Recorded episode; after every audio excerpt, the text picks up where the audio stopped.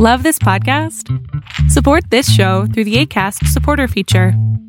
It's up to you how much you give, and there's no regular commitment. Just click the link in the show description to support now. Hey, book lovers. My name is Em, and I want to talk about books and cats.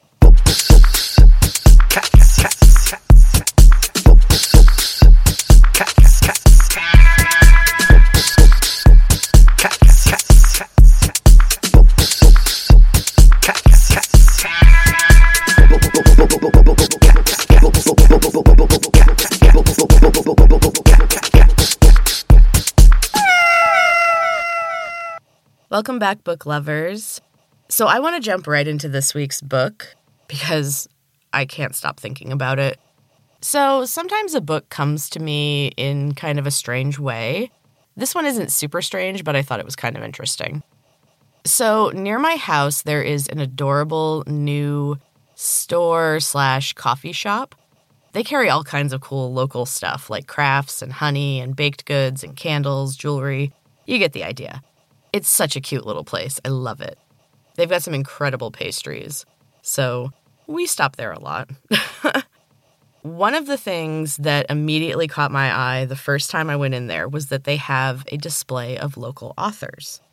Now, number one, I need to get my books in there, like ASAP. and number two, I noticed that the top shelf had romance novels that were written by someone from my small town.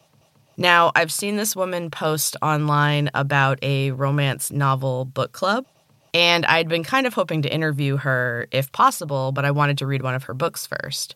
Her name is Sarah Stewart. At the time, I didn't have a ton of money, so I couldn't grab the book, but next time I go in, I'm planning to buy one.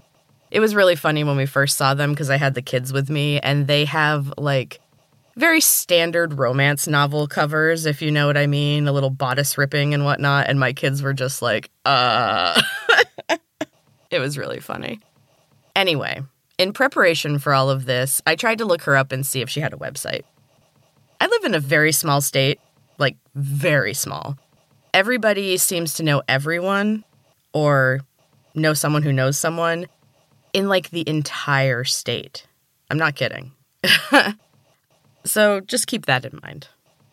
In my Googling, I quickly found a mystery writer who also lives in Vermont named Sarah Stewart Taylor.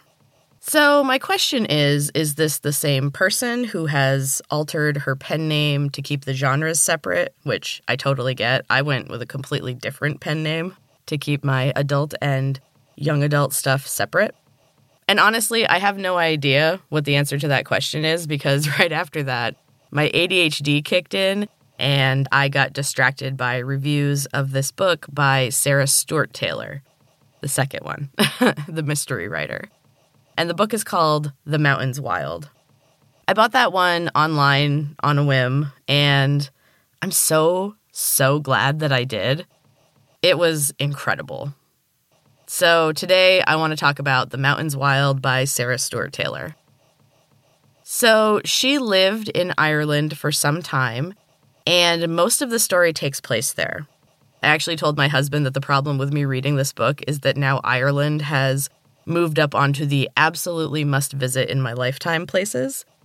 It was already pretty far up that list, but it's even farther up now. Having never been there, I can't be sure, but this book really seemed to capture Ireland. You can really feel the writer's love for the country. She's a phenomenal writer.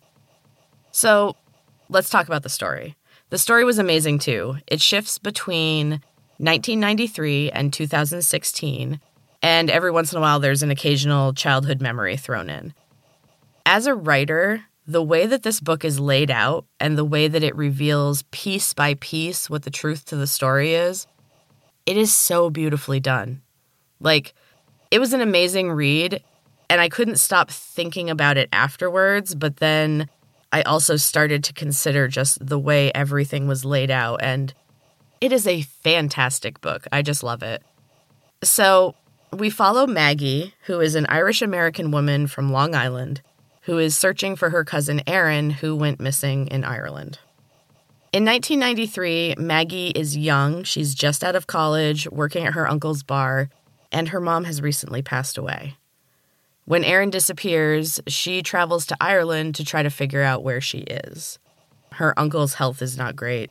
Her dad's a mess from his wife dying. She's the only one that can really do it. So she goes there, she walks the path where her cousin went missing, and she finds her cousin's necklace, but little else. Erin has just completely disappeared. And it's not entirely out of character for her, but Maggie just knows in her gut that something isn't right. 23 years later, she goes back to search again when Erin's scarf is found with another victim. There have been quite a few young women who have gone missing around the same walking paths in the mountains. Most of the others' remains have been found, but Erin's disappearance is a little different, most notably because there is no body. So they can't really prove that she is part of this whole thing. There's a whole slew of suspects, and Maggie does what she can to assist the guards investigating. In 2016, she's actually a detective and has a well known case where she caught a serial killer with his last attempted victim in his trunk. She did something that the FBI hadn't been able to do. So she's kind of famous in the police world. However, in Ireland, she is still a civilian, and her help is not entirely welcome because the first time around when she was there before, she got way too involved and put herself in danger, really she was reckless and emotional in her actions at the time. I don't know how to get into the details of this without wrecking the story. So at this point, I'm just going to urge you to read The Mountains Wild by Sarah Stewart Taylor. This book is just absolutely fabulous. The link to it is in the show notes. And she has a second book, which also features Maggie, coming out in June. And I am so excited to read that one too. You can pre order it on Amazon right now if you want to. But definitely start with The Mountains Wild. It is so, so good. It's just one of those books that is so good that it just sits with you afterwards. Like it won't let you go and you can't read anything else, which is a problem for next week's podcast, but I'm getting there. this book just will not leave my brain. It's so, so good. Anyway, now it's time for a quick break. And then I'll be back with some randomness. This is going to be a weird episode. be right back. Hey, book lovers. So, the rest of this episode is going to be a little different than usual, but I wanted to start out with a funny thing that happened to me this morning. My oldest son has been playing this video game lately. I think it's called The Great Ace Attorney. It's really cool. It's actually a bunch of different games. I think he's on the second one at this point. They take so long. it's set in Japan and London, kind of at the time of like Shakespeare. And you play as a Japanese man who is a young, fledgling attorney solving cases. There's a Sherlock Holmes character, and you have to look for clues and investigate, as well as then argue at trials. The animation is great. The storylines are so good. I've been watching him play this for just hours on end because it's just really engaging. Anyway, one of my absolute favorite characters is this poet and author from Japan. Just the way they animate him is just so funny. I keep saying that he's voguing because he'll do these like quick poses and they're all very like I don't know. I watch a lot of drag queen stuff and it looks like that. it makes me laugh. So Z told me that he was based on a real writer with the same name, and his name kept bugging me. I knew I recognized it, but I honestly haven't read a ton of Japanese authors, so I just kind of shrugged it off. I was like, maybe I heard it in passing somewhere, I don't know. But today during the game, he randomly said, I am a cat. And that's when I figured it out. The character and the author's name is Soseki. He wrote a book called I Am a Cat, a book I briefly mentioned in my episode way, way, way, way back in the beginning of the podcast about Murakami's Town of Cats, because this book was his inspiration for that story. When I went over to my bookshelf and pulled it out, my son just could not believe it. It was wild. it's just such a bizarre thing because, like, that's a really, really, really old book.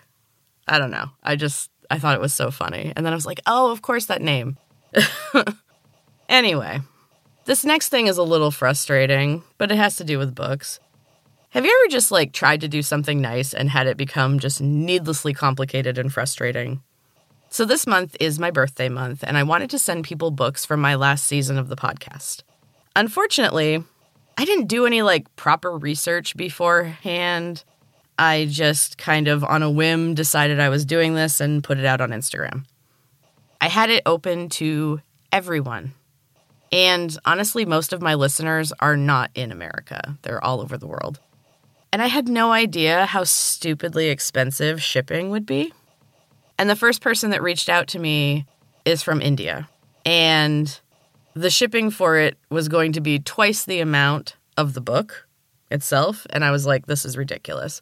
So I decided I'd just go on Amazon and send her a copy that way, you know, because then I can just pay for the book. and I also made sure that I had changed my giveaway to just, you know, unfortunately, I have to just do the States at this point. Shipping's insane. I had no idea. anyway, so I was going to send her a book just through Amazon, but there have been so many weird complications that I don't understand. Like, I filled the whole thing out, and then I got this thing saying that uh, customs needs an ID number and it has to match her name. And I was like, I don't know what that is. I don't know this person. Like, I said it was a gift. So, how would I have this information? I don't know. I, I'm still trying to figure it out. I really just want to send her this book. I just wanted to give people books for my birthday. but now I feel like I just seem like a scammer and I can't. I can't find a way to send it. It's so frustrating. Anyway, super annoying. And if you're listening to this, I am so sorry. I feel bad.